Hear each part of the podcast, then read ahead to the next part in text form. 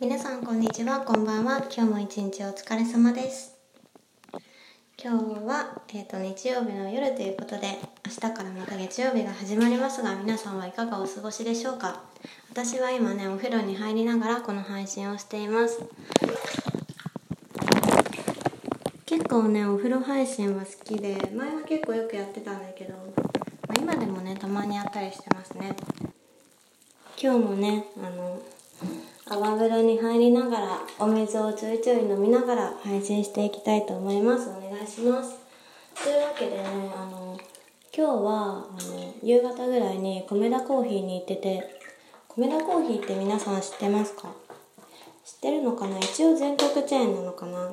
私出身が名古屋なんですけどあの名古屋発祥の名古屋にいっぱいある喫茶店でチェーンの喫茶店なんですけど結構私があの名古屋にいた時からよく通っていて家の近くにもたくさんあったので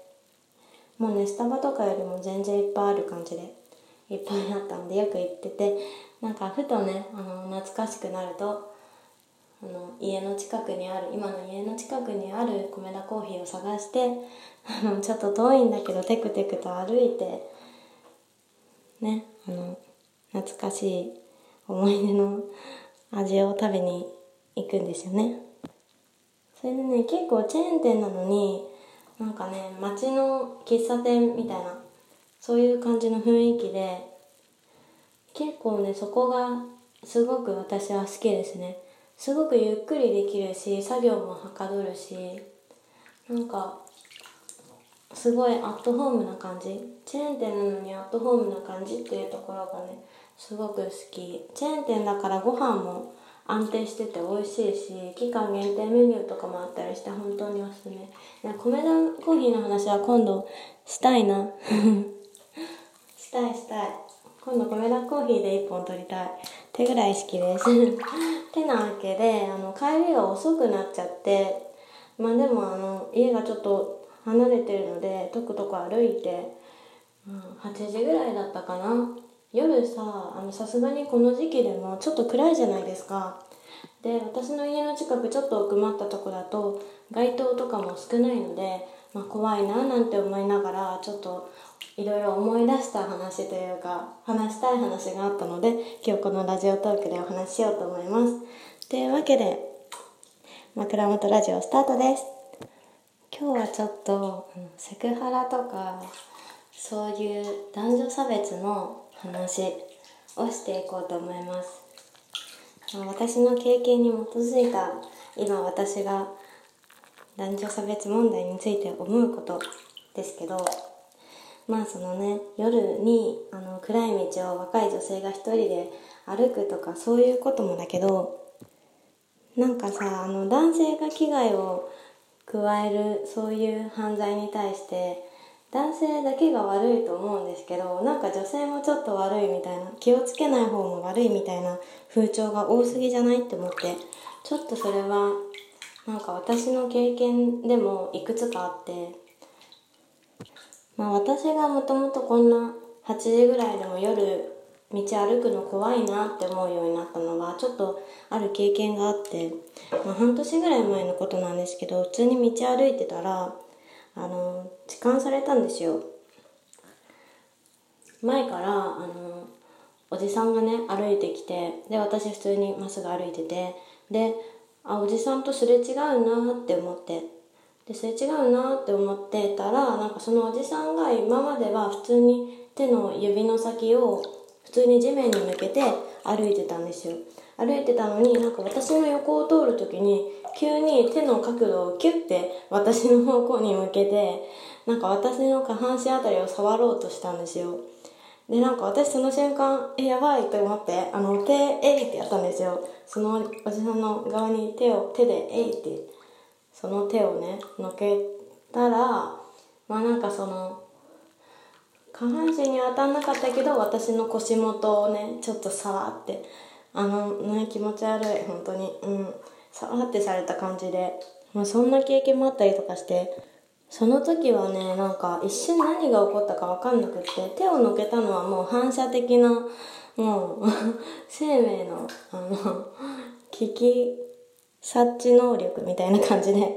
やったことで、なんかね、その後はね、あの、そのまま人混みに消えちゃったんですよ、おじさんが。で、なんか私一瞬、あれ今痴漢されたなってわかんないみたいな、なんかフリーズしちゃって、ね、本当にね、今その場にいたらもう捕まえて、もう噛みついてでも何でもして引きずって、そのおじさんを交番までもう本気で引っ張って連れて行きたいって思うんだけど、なんかいざね、その瞬間にもうある日突然そういうことが起きると、全くね、あの、できないそういう対処が。だから今はもしそういう人に会ったらもう絶対に噛みついてでも何でもしてもう犯罪にならない限りもう の全力の力で警察に突き出すんだけどなんかねそれが本当にできなかったんですよね。多分そういう思いしてて見逃されてる時間とかめちゃくちゃ多いと思うんですよね。本当にね許せないですよね。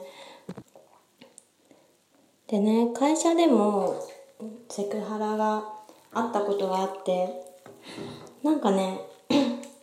飲み会に行ってでそこにあの40ぐらいのね上司の人がおじさんがいたんですよ。またおじさんかって感じだけど。おじさんがいてでなんかまあお酒も入ってたっていうのもあったかもしれないけどそんなことね言い訳にしちゃいけない。そう。まあでもそのお酒の席で私に対してなんか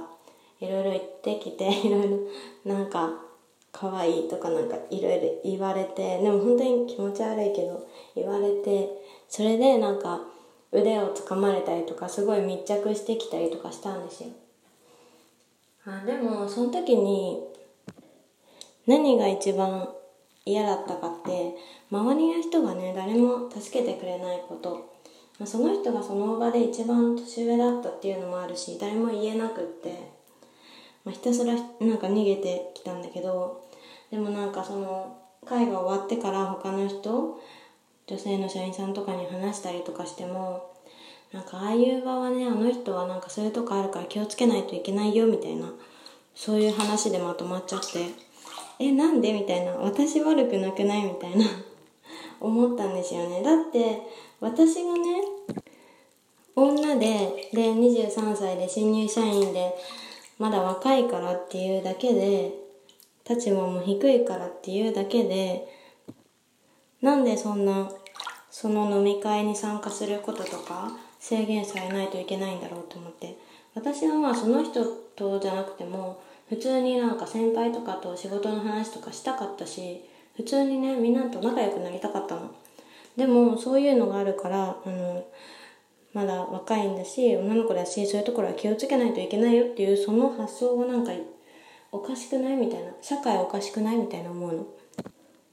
なんかそのさっきの夜道の話にも戻るけどなんか夜道をねあの若い女性が一人で歩くことを気をつけなきゃいけないっていうそのルール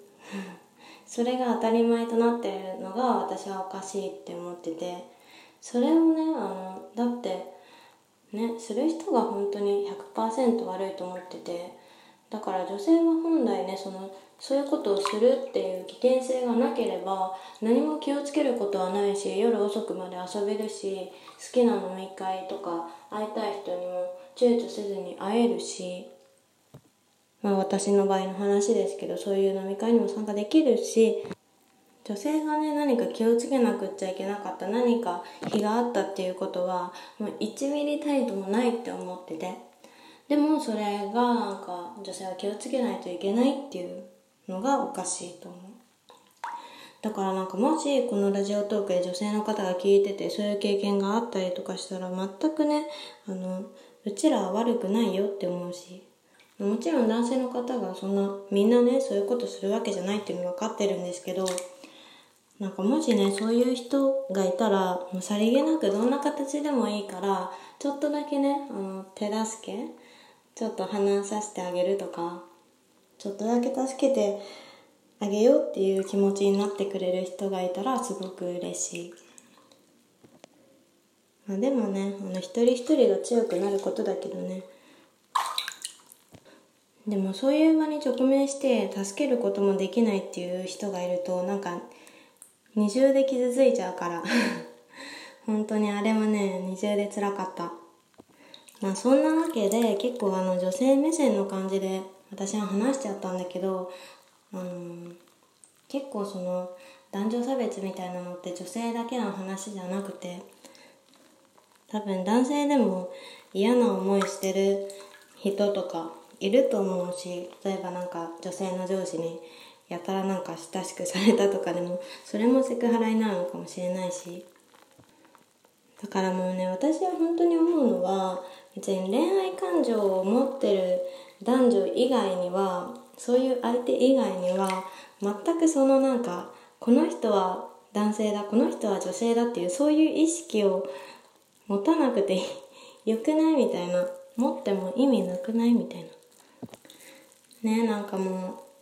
性別なんてなくなればいいのにって思う瞬間はね普通に会社で働いてる時はすっごい思う。というわけで今日はこういう話でした。今日はちょっと真面目なテーマでちょっと語っちゃった私。熱が入っちゃっていつもより早口になっちゃったかもしれないんですけどもこれはね結構あのずっと話したかったテーマでこれから私がこういうラジオトークなどで発信の活動自己発信の活動をしていくにあたってもなんかそういうテーマに対してできることが増えたらいいなって思ってるからこれからまたねこういう話していくかもしれません。というわけでね、今日も聞いてくださり本当にありがとうございました。それではまた明日から月曜日、頑張りましょう。おやすみなさい。バイバイ。